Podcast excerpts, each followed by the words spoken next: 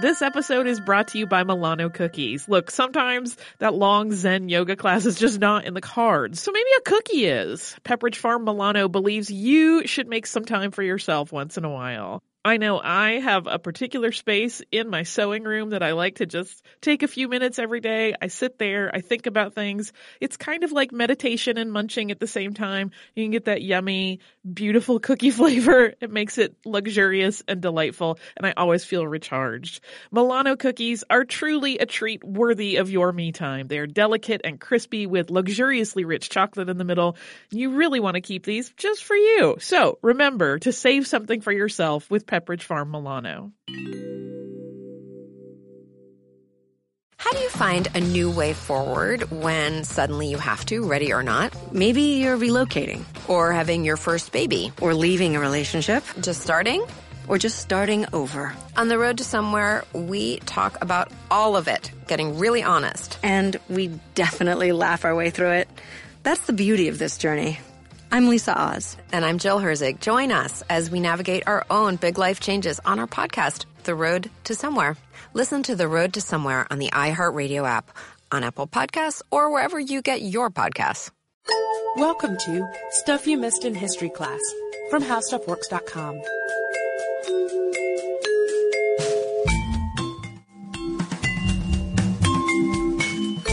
welcome to the podcast. I'm Sarah Dowdy. And I'm Deblina Chakraborty. And we are continuing with our spooky Halloween series, this time covering something that's uh, very creepy, very disturbing, and that is, of course, poison. So, just a few years back, Katie and I did an episode on a pretty notorious poisoning family. You know who I'm talking about, Deblina. Oh yeah, the Borgias. the Borgias. They have their own show these days. But the Italian clan, of course, was fathered by a cardinal who became pope, and they are famous for plotting and scheming and murdering their way into power.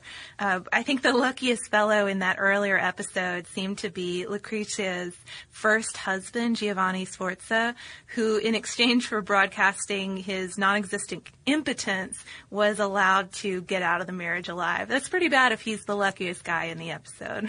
Yeah, but many, many others were not so lucky, as you know. The Borgias had a heavy hand with arsenic, a nasty poison, particularly effective because it's so hard to taste or detect.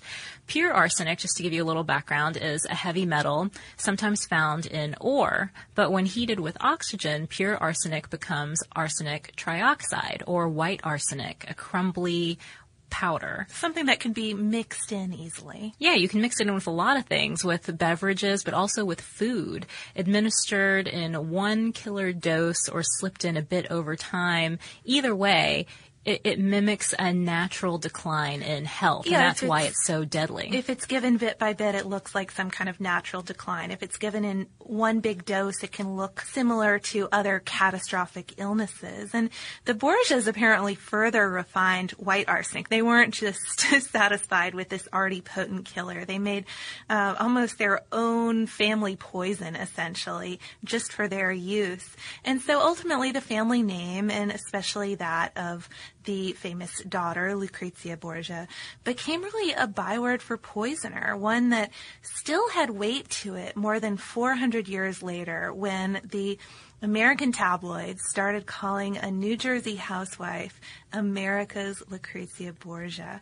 And this lady, who we're going to talk about today, had the distinction of being tried not once, not twice, but three times for murder by arsenic. So she racked up a few counts here. she did. And um, it's it's a very interesting story, and it's one that's covered in depth in Deborah Blum's book, The Poisoner's Handbook, which has come up on the show before. We mentioned it during our Radium Girls episode. Um, It's a- come up a few times in research for us, I it think. has. It, it's a good source for this story. And I also want to say before we get going, too, this is one of those stories where you really are glad that it's in the 20th century because you can check out the newspaper archival records. And I have so much fun going through these old 1920s, 1930s newspaper articles and looking at their crazy tabloidy headlines, even when it's the New York Times, and reading about the trial as it as it happened day by day. watching it unfold mm-hmm. in a way. Yep. So just to give you a little background of how this all began. The modern Lucrezia, named Mary Frances Creighton, or Fanny, was a 24 year old from Newark, New Jersey, when she was first arrested in 1923. She'd been raised by her grandparents with a brother and two sisters, and married her childhood friend and World War I veteran John Creighton a few years before this arrest. They had a three year old daughter named Ruth and a son, John Jr., who was born while Fanny awaited trial in prison prison. And to the outside world and to the tabloids, certainly, which loved this sensational story. Uh, Fanny had very good looks and, uh, as a young mother in prison, just presented a very compelling sort of narrative. But to the outside world, she really did seem like an unlikely poisoner. She she kept to herself, but not in a weird, creepy kind of way. She dressed demurely in all black through her media appearances. She wore a very prominent silver cross, and she would pose for these press photos with her infant in arms. Uh, she she didn't. She seemed like a normal lady, not somebody tame and conservative. Yeah, almost. who who had Yeah. murdered with arsenic. So the story seemed to have started right after the Creightons' marriage. Fanny and John had moved into his family's comfortable Newark home. John Creighton's 47 year old mother died within the year after they moved in, supposedly of some type of bacterial infection that caused extreme nausea. Within two years, Creighton's 47 year old father was also dead, in this case from heart trouble. So, I don't know. Kind of a, a sudden decline in the health of the Of two elder. Creightons. Yes. Um, but a couple years after the the elder Mr. and Mrs. Creighton had died, Fanny's teenage brother Charles came to live with the family, and, and this was in 1923. And he essentially acted as their housekeeper, as the babysitter for Ruth. Plus, he got a job down at the corner store, sort of just acting a, a stock boy position. But by April of that year, so just a few months after moving in with his sister and brother-in-law, Charles started feeling not so great and he went to the doctor. The doctor prescribed him some sort of mild medicine, you know, thought he had a, a minor infection. A week later, though, he went back to the doctor. His aches had really gotten worse. He was feeling very sick all the time. He had a really bad sore throat. So, again, the doctor upped the dose of, of the tonic he had prescribed. By April 20th, though, Charles was dead. So suddenly, the situation starts to look a little different. We have three dead people in the Creighton household in almost as many years. Three people who hadn't been ill before, just suddenly very, very sick. Blum describes this death as the first sort of warning sign, though not a very strong one, it seems. The doctor just wondered what went wrong here with this seemingly healthy teen. He even asked the advice of a county physician. Ultimately, they ruled that the death was caused by a simple stomach bug, even though the doctor still felt a little funny about this entire case, and he even began thinking a little bit more about the deaths of Mr. and Mrs. Creighton the Elder. Yeah, so so the doctor is is pondering this a little bit, but still nobody thinks foul play was involved. And that's until an anonymous tipster wrote into the police asking, quote, is death not ground for suspicion? This boy feared his sister as he feared death. I am very sorry that I cannot sign my name. I am just an outsider who is very fond of this boy. Please act quickly and beware. You will find it hard to trap this liar. Whoa. Yeah, that's a pretty serious note to get, and it certainly got the police looking closer at um, not just Charles's death, but considering the earlier deaths of the Creightons as well. Yeah, they uh, they started to find other suggestions that something here was amiss when they started looking closer. As you said, Fanny had convinced her brother to purchase a one thousand dollar life insurance policy, for instance, With her as the beneficiary. Right. And Charles's employer told them how the boy would complain about being force fed chocolate pudding at home by his sister. They both thought that was a little strange. And shortly after, you know, this questioning and investigation, Charles's body was exhumed and did test positive for arsenic. At that point, Fanny and her husband John were arrested for murder.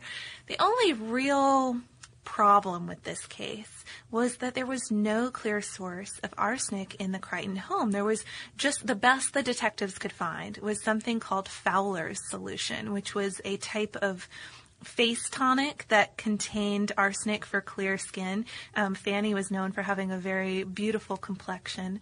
And even though arsenic was laced through a lot of household products at the time, rat poison, for instance, bug poison, green dye, and wallpapers, fly traps. If you read this book, you'll be like, oh my gosh, it was in everything people were handling. Uh, even though it was in a lot of stuff, it was not very highly concentrated in this face tonic.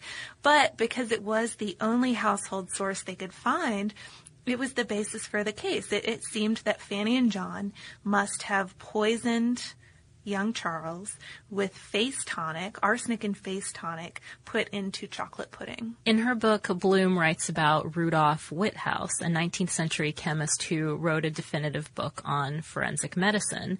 So while we think of arsenic in relation to the Italian Renaissance, it was also a great favorite of poisoners in the 19th century, one of the most popular poisons, in fact, according to Witthaus.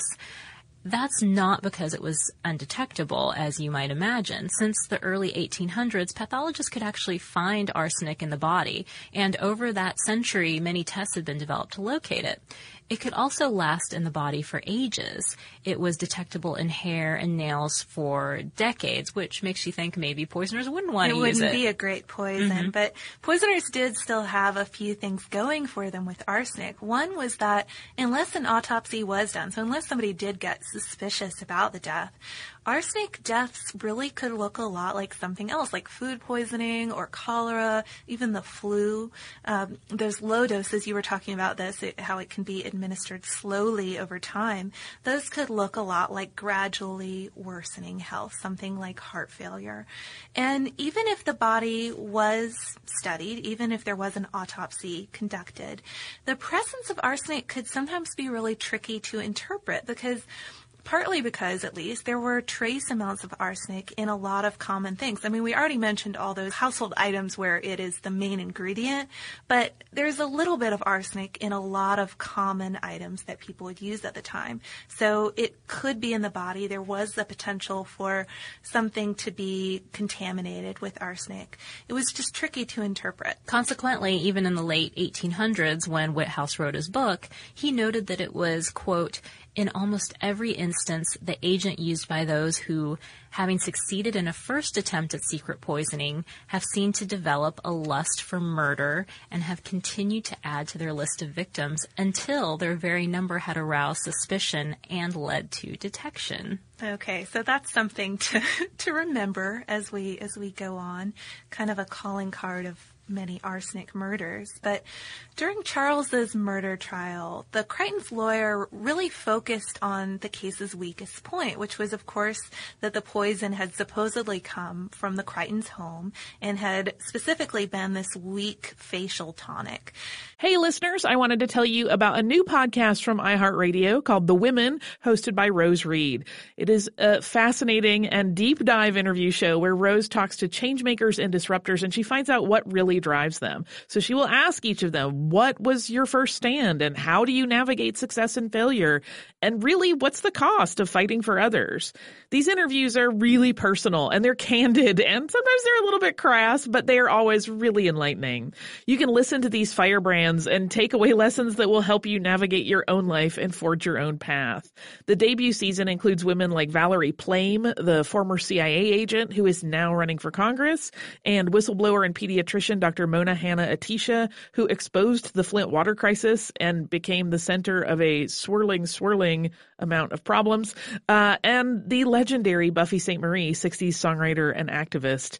Uh, I have personal interest in this show because I adore Rose and I executive produce it. And I think you're really going to enjoy the way that she gets into these conversations that feel like two friends talking and they are an absolute delight. So subscribe to the women on the iHeartRadio app, on Apple Podcasts, or wherever you get your podcasts.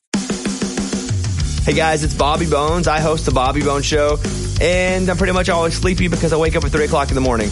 A couple hours later, I get all my friends together, and we get into a room and we do a radio show. We share our lives, we tell our stories, we try to find as much good in the world as we possibly can, and we look through the news of the day that you'll care about. Also, your favorite country artists are always stopping by to hang out and share their lives and music too. So wake up with a bunch of my friends on 98.7 WMZQ in Washington, D.C., or wherever the road takes you on the iHeartRadio app. He pointed out that lots of women have this tonic in their home. It is not a strange thing to have about. And also, it would take loads of it to kill a grown man. And this was sort of the main point here. Remember, Charles had worked at a corner store, so a place where there would be a ready supply of products way heavier on arsenic than this Fowler's uh, solution. You know, things with 90% arsenic, like rat poison, for instance. So the lawyer was starting to sort of present an, an alternate theory that maybe Charles had done this himself. Maybe he was distraught over some failed romance. He had easy access to arsenic laced products, and it his sister and brother-in-law had nothing to do with it. He also downplayed that $1,000 insurance policy as a motive. He insinuated that that was just enough to cover the funeral expenses. So why would that be Not something worth a that murder. exactly? So it worked. The Creightons were acquitted on June 23rd. Fanny, so relieved, fainted in the courtroom, or perhaps playing into her, her tabloid image a little bit. But Fanny wasn't on the outside for very long because just one day later, Fanny, and it was just Fanny this time, her husband was, was not involved in this second round. She was arrested again for a murder. Yeah, the senior Mr. and Mrs. Creighton had been exhumed by this time. They'd been exhumed in May. And while Mr. Creighton's cause of death held out, Mrs. Creighton's body was clearly touched by arsenic. Some of the testimony seemed more damning this time. The elder Mrs. Creighton's nurse, for example, testified that her patient got sick after Fanny gave her cocoa and worsened when she'd been left alone with her daughter-in-law. So chocolate seems to be playing a big part here with the cocoa First, and the, chocolate pudding. Mhm, It does. That might be one that disguises the taste of arsenic easily. uh, but this case really came at the cusp of a, an interesting time in forensic science. Uh, really at a time when forensic evidence was uh, becoming a major component of trials. And so consequently, both sides included testimony from the country's top pathologists, you know, guys who had analyzed the organs of Mrs. Creighton and could testify to some extent about the arsenic that was present there. And the defense called on a guy named Alexander Gettler, who was a toxicologist at the chief medical examiner's office in New York City. And incidentally, Gettler is one of the prime subjects in the book we keep mentioning, which is all about sort of the birth of modern forensic science in New York City. So it really follows his story, but he plays a, a very strange role in this case, as you're going to continue to see. But he had tested Mrs. Creighton's organs, and he did find white arsenic present. But you know how a minute ago we mentioned that the presence of arsenic could sometimes be a little tricky to interpret. Gettler found that in addition to these trace amounts of arsenic in Mrs. Creighton's body, there were large amounts of bismuth in her body, which was a common element in anti-nausea medicine at the time, and one that sometimes also included trace amounts of arsenic. It held out. Mrs. Creighton's doctor had in fact prescribed her a bismuth-based medicine, so they knew that she had been taking this. So Gettler's opinion was that because of those small amounts of arsenic and large amounts of bismuth, he assumed she had taken medicine that was contaminated. It had had more arsenic in it than was safe to ingest. And that testimony proved compelling because again, for, for the second time in a very short span of time, Fanny Creighton was acquitted. So after this, years go by, and those tabloids that were all in a tizzy over this beautiful American Lucrezia Borgia with her infant in arms, they just kind of go away. Old news. Exactly. And the Creightons, along with their two kids, they decide to escape Newark. They just have too much notoriety there, and they move to Long Island. Not so far away. Not but too far. I guess enough to give them a little bit of a fresh start. They hadn't been terribly popular with their neighbors in Newark, too. I'm sure. And in the midst of the Great Depression, they decide to take in a friend of John's, another World War I veteran named Everett Applegate, who'd been living with his wife and teenage daughter at his in-laws. So with this new addition, there are now two families, so two sets of parents and three kids ranging from ages 12 to 15, uh, living in a, a two-bedroom house. You know, they're all kind of crammed in there, but seems they're friendly. Seems like things are going well. Then in September 1936, Ada Applegate, who is Everett's 36 year old wife, started feeling very sick. You can Uh-oh. tell where this is going to go. In fact, she gets so sick that her doctor recommends she go to the hospital. She's hospitalized for an entire week. And then when she is released back home, she still is so weak she can only take milk. She's feeling very ill, very weak. And finally, on September 27th, she woke up vomiting, quickly passed out. Everett called the doctor, he called the police, but before they could do anything, she was already dead.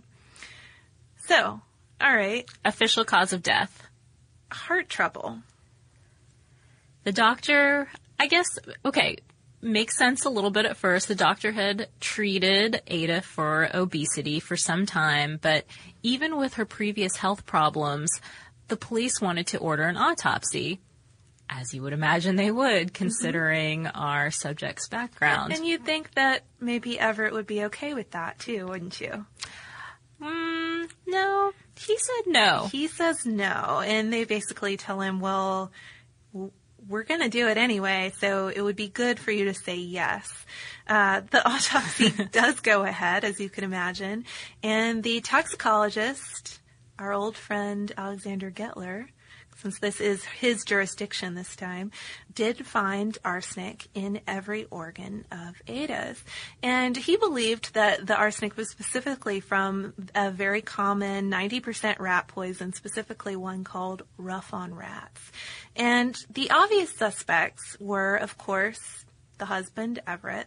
Something seemed a little fishy there. And then also the very obvious co-suspect, the Applegate's housemate, Fanny Creighton, the famously twice acquitted arsenic murderess. Now she goes by Fran. She goes by Fran now, you know, trying Changed for her name, start. changed her image. But you know that they're they're going to investigate her involvement in this. It's just too many coincidences in her life. Of course.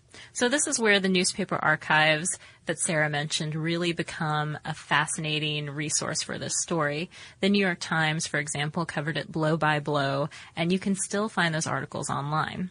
So if you want to check those out after listening to this podcast, And the headlines. that might be a fun thing They to all have headlines that are about 50 words long, too. yeah, if, if you look at some of these articles, though, Fran presents a, a very unusual front right from the start. Yeah, her testimony seemed to vary wildly. She admitted to killing her brother years earlier using rat poison, not the Fowler solution, as they previously thought. She implicated Everett Applegate also, claiming that Ada's murder was actually his idea. But by October, she took it back, saying, according to an October 10th article, that she, quote, wanted to make trouble for him, but the murder was actually her doing. So uh, she she says I, I accused him because I was trying to stir up trouble. So why would she want to do that? What would she have against this guy? And at first, detectives suspected that Everett and Fran had been having an affair together, but soon it became clear that the real affair was between Everett and the Creightons' 15 year old daughter Ruth. So they started thinking, okay, well, did Everett murder his wife to be with Ruth? And when the trial began in January 1936, Applegate did admit that he had wanted to marry Ruth. He admitted to their relationship.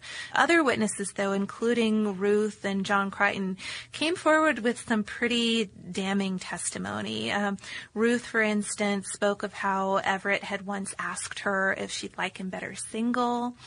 John, who just seems um, very like not aware of what's going on in his household. Twelve years earlier, and at this point, um, recounted how Everett once spoke to him about fixing Ruth up in her own apartment. You know, would that be okay? And he's thinking, what? Hey, Holly, we have some exciting news. Yeah, I am wildly excited, and uh, people will have another opportunity to watch me cry at art. yeah, you sounded so calm, and it's uh, not a calm situation at all. Uh, our trip to Paris last year was really successful, so we're doing another similar trip this year, but this time to Rome and Florence. It's May 14th through 21st, 2020. And like last time, it is with a company called Defined Destinations, who is planning out this whole trip for us. Yeah, and during that week long trip, we are going to see some of the great art that we have talked about on this show many times, including Michelangelo's David. We are going to go to Tuscany. We're going to visit St. Peter's Basilica. We are going to the Sistine Chapel. So it's going to be a fantastic trip. You can get the whole list of places that we are going and information about booking at defineddestinations.com. Scroll down to the Roman Florence trip with stuff you missed in history class, or come over to our social media. We have posts about it there too. Hi guys, my name is Sammy J. I have been working as a correspondent and interviewer since I was 13. And now at 17, I am so honored to be the youngest person to have her own podcast on iHeartRadio. It's called Let's Be Real with Sammy J. We'll have in depth and unfiltered conversations with celebrities, activists, athletes, and influencers. We have some incredible guests this season, including hitmaker Meghan Trainor, the amazing Kesha, Grammy winning producer Finneas, YouTube sensation Liza Koshy, Grammy nominated singer songwriter Julia Michaels, the boy band sensation Why Don't We, and many more. We'll cover topics we're curious about, topics my guests are passionate about, and topics many of us are just too afraid to talk about. I get past the fluff to what's real. We go there, and it's fun, pretty crazy, and very revealing. Listen to Let's Be Real with Sammy J on the iHeartRadio app, Apple Podcasts, or wherever you get your podcasts. So Everett seems like uh, you know he's fessing up to this this relationship, but he is denying that he murdered his wife. He he flatly denies that. He instead testified that the murder was Fran's doing, even though he had given her the money to buy the rat poison. He said he thought she just had a rodent problem she needed to deal with. It was not to deal with his wife, Ada. So this is where Alexander Gettler comes in again, the New York City toxicologist. He's looped into the Creighton trial, testifies that 11 grains of poison had been given to Ada. He considers three grains of white arsenic lethal. So there's no ambiguity here like there was the last time about contaminated medicine or anything like that. It's clearly poisoning that was done intentionally. And, and another thing that really interested me, I, I think about uh, most cases or most uh, accounts of the story you see do focus only on the poison because that's the main part, but there was also a handwriting expert who was involved in the trial who testified that these six anonymous letters that had come to the Long Island home urging the Creightons to quote get rid of the Applegates had really been written by Mrs. Creighton. Um, it just reminds me so much of the earlier anonymous tipster note and mm-hmm. whether Fanny, now Fran, could have been inspired by that in some way or, or what was going on. But her testimony was really just as shady as it had been before the before the trial started. She claimed she had bought the poison, but Everett had made her do it. You know, it was under his direction. At another point, according to an article from January 23rd, she claimed that she even mixed Ada's drink, but thought that the white powder Everett had asked her to add to the milk was this other very similar looking medicine she'd mixed in with the drink before, and it was okay. A sample of dialogue from the next day, which was January 24th, when Fran and the prosecutor went into more detail about mixing up the poison milk, is kind of interesting, so we want to share that with you. Uh, the prosecutor said, You stood by and watched this woman, who was your best friend, die? Yes. You didn't tell the police that you were being forced by Applegate to do this? No. You had heard a great deal about arsenic and its symptoms, had you not? Yes. And that's my favorite question. It's just, I think they couldn't mention the, the earlier acquittals, but the prosecutor clearly wanted to make the point if anybody knew what arsenic did to people, it was this lady.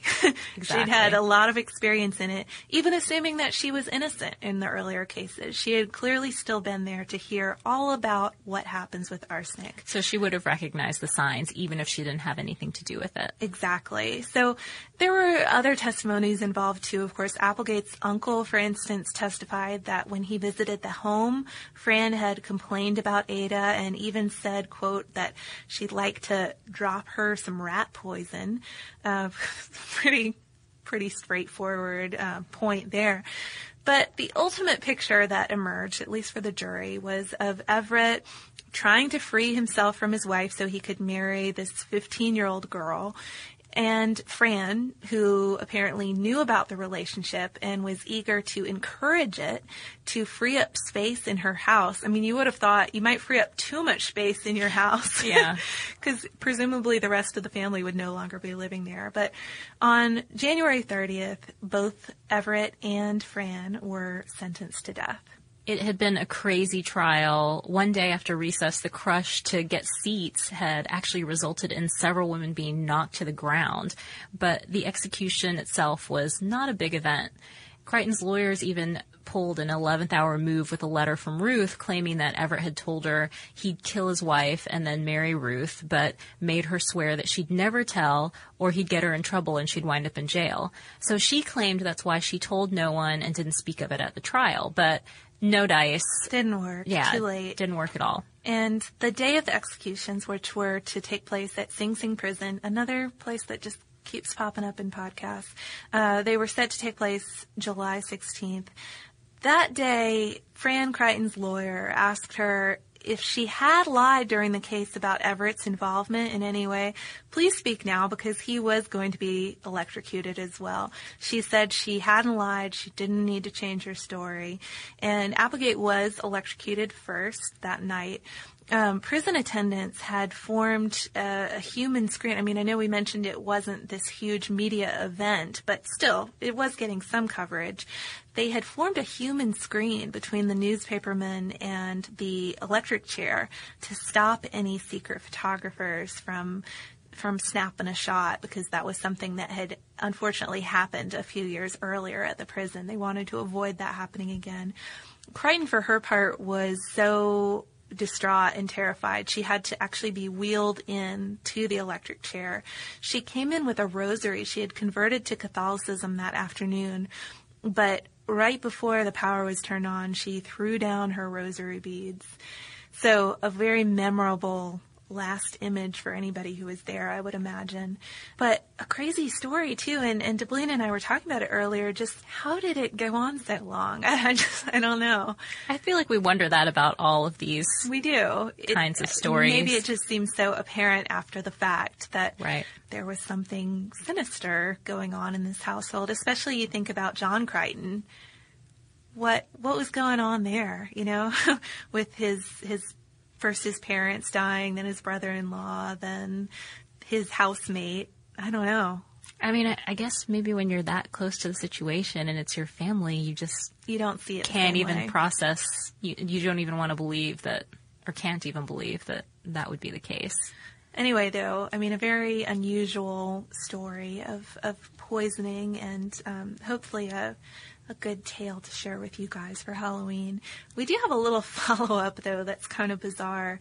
Um, in addition to being an author, Blum is a science journalist, and last month there was a piece in Wired about uh, arsenic in rice. Apparently, inorganic arsenic has been found in uh, 200 rice products at grocery stores across the, the U.S. And some of the possible reasons, besides, of course, rice being really good at absorbing arsenic quickly since it, it grows in uh, a wet environment. Um, some of the reasons where this inorganic arsenic could be coming from, one was possibly left over in fields in southern states where cotton had been grown for a long time and treated with arsenic-based pesticides. And then another possible reason was runoff from chicken farms where feed sometimes contains a different form of organic arsenic that can be converted converted to this more dangerous form. Kind of a strange modern catch up to this, though. Don't worry, Deblina's making a scared face at me right now. I Um, find this really troubling. it- it- they, they had some. I ate a lot of rice. It was to vary your grains and to um, boil your, your rice in a lot of water. You know, don't do the Uncle Ben style where it soaks all, up all the water. Gotcha. And who knows? I mean, we're probably this is like our our um, food lab episode. We do, mm-hmm. we're probably already ingesting so many weird things that maybe a little arsenic in the rice. I don't find that comforting, Sarah. Sorry. Thanks, though. Well, we'll certainly be avoiding the chocolate pudding now, though, won't we? Yeah. Well, I don't like chocolate that much, so I'm safe there. It's the rice I'm worried about. Good to know. Well, Now that we've alarmed everyone, okay. Well, we will have some some fun listener mail to to calm your nerves a little bit. All right. So, you ready for some listener mail, Deblina? I am. We've been talking about how we got a lot of cool mail over the summer, and one of these was a postcard from Nicole and her daughter Rebecca, and it is a postcard of Ötzi, our old Iceman friend, except he is not an Iceman in the picture. He's a living guy wearing his clothes, and then they have, um, it's an illustration, of course, with the photographic counterpart of his clothes in their deteriorated state, including his rope sandals and his hat. And um, Nicole wrote to say that she visited the, the museum we mentioned during that episode for two hours, and she said that I can assure you, Ötzi looks like this, pointing to the little drawing on the backside of the postcard of the real shriveled Iceman photo. And not like the Copper Age hottie on the other side. Obviously, you're not the only ones who love him, though. Considering the proud photo of Brad Pitt's Ötzi tattoo prominently displayed at the museum. Deblina and I had not realized. We did not know. We Googled that. We did Google it. We needed to have some proof ourselves of this. And uh, neither did Nicole, apparently. She wrote, Who knew? She also said there were cases and cases of his, quote, wallet litter. We even saw his fungus. The bear hat was rather jaunty, but it's still hard to love a man with fleas. We love your podcast. So this was an adorable postcard and um, kind of a funny one, too. It is hard to love a man with fleas. True enough. We have another very cool card here from listener Kate in New York. She says, Hello, I just wanted to write and say how much I love your show. I work at a letterpress shop in Brooklyn and listen to your podcast every week and catch up on my listening while printing on huge 19th century presses. I even made the card I am sending to you, which is, we should take a picture or something and post it on Facebook. We should. It's- It's of um, Manhattan. yeah, it's a beautiful card. And she goes on to say, Your podcast has even inspired my best friend and I to start our own podcast, ABC Gotham. It's a New York City history podcast with one topic for every letter of the alphabet. Oh, very fun. Yeah, so it's we'll have to check it letterpress out. and history. It sounds like Uh, thanks, Kate, for sending that in. it's always great to hear too from people who have started their own blog or podcast. I think that's so cool. I would have no idea how to do that. So, cheers to you guys for for starting your own show. Yeah, we get a lot of help, so we're always impressed by people who do this on their own. If you have any similar ventures that you're involved in, or maybe you just have some ideas that you want to send in for us to cover, maybe you have your own sort of Ötzi story that you want to share with Sarah because you know it's her historical boyfriend and she's always interested in Ötzi stories, you can write to us. We're at historypodcast at discovery.com. You can also look us up on Twitter or we are on Facebook. I wish I had a historical boyfriend who had like some living pictures, you know, not just like the mummified remains. I don't know. Well, there's lots of options out there for you, think Sarah. Backup. so yeah, if you, You have any leave your options open. there. You can uh, you can date around a little bit. So yeah, if you have any ideas there, email us. And we do have back going back to our, more dismal poison subject. We do have a lot of articles on forensic science, which I am endlessly fascinated by. And uh, one of the reasons why this story interests me is because it really, like I said earlier, is kind of at the cusp of, of that becoming an important part of um, of trials and and detection. So if you want to look at any of that, check out our science section on our homepage at www.howstuffworks.com. For more on this and thousands of other topics, visit howstuffworks.com.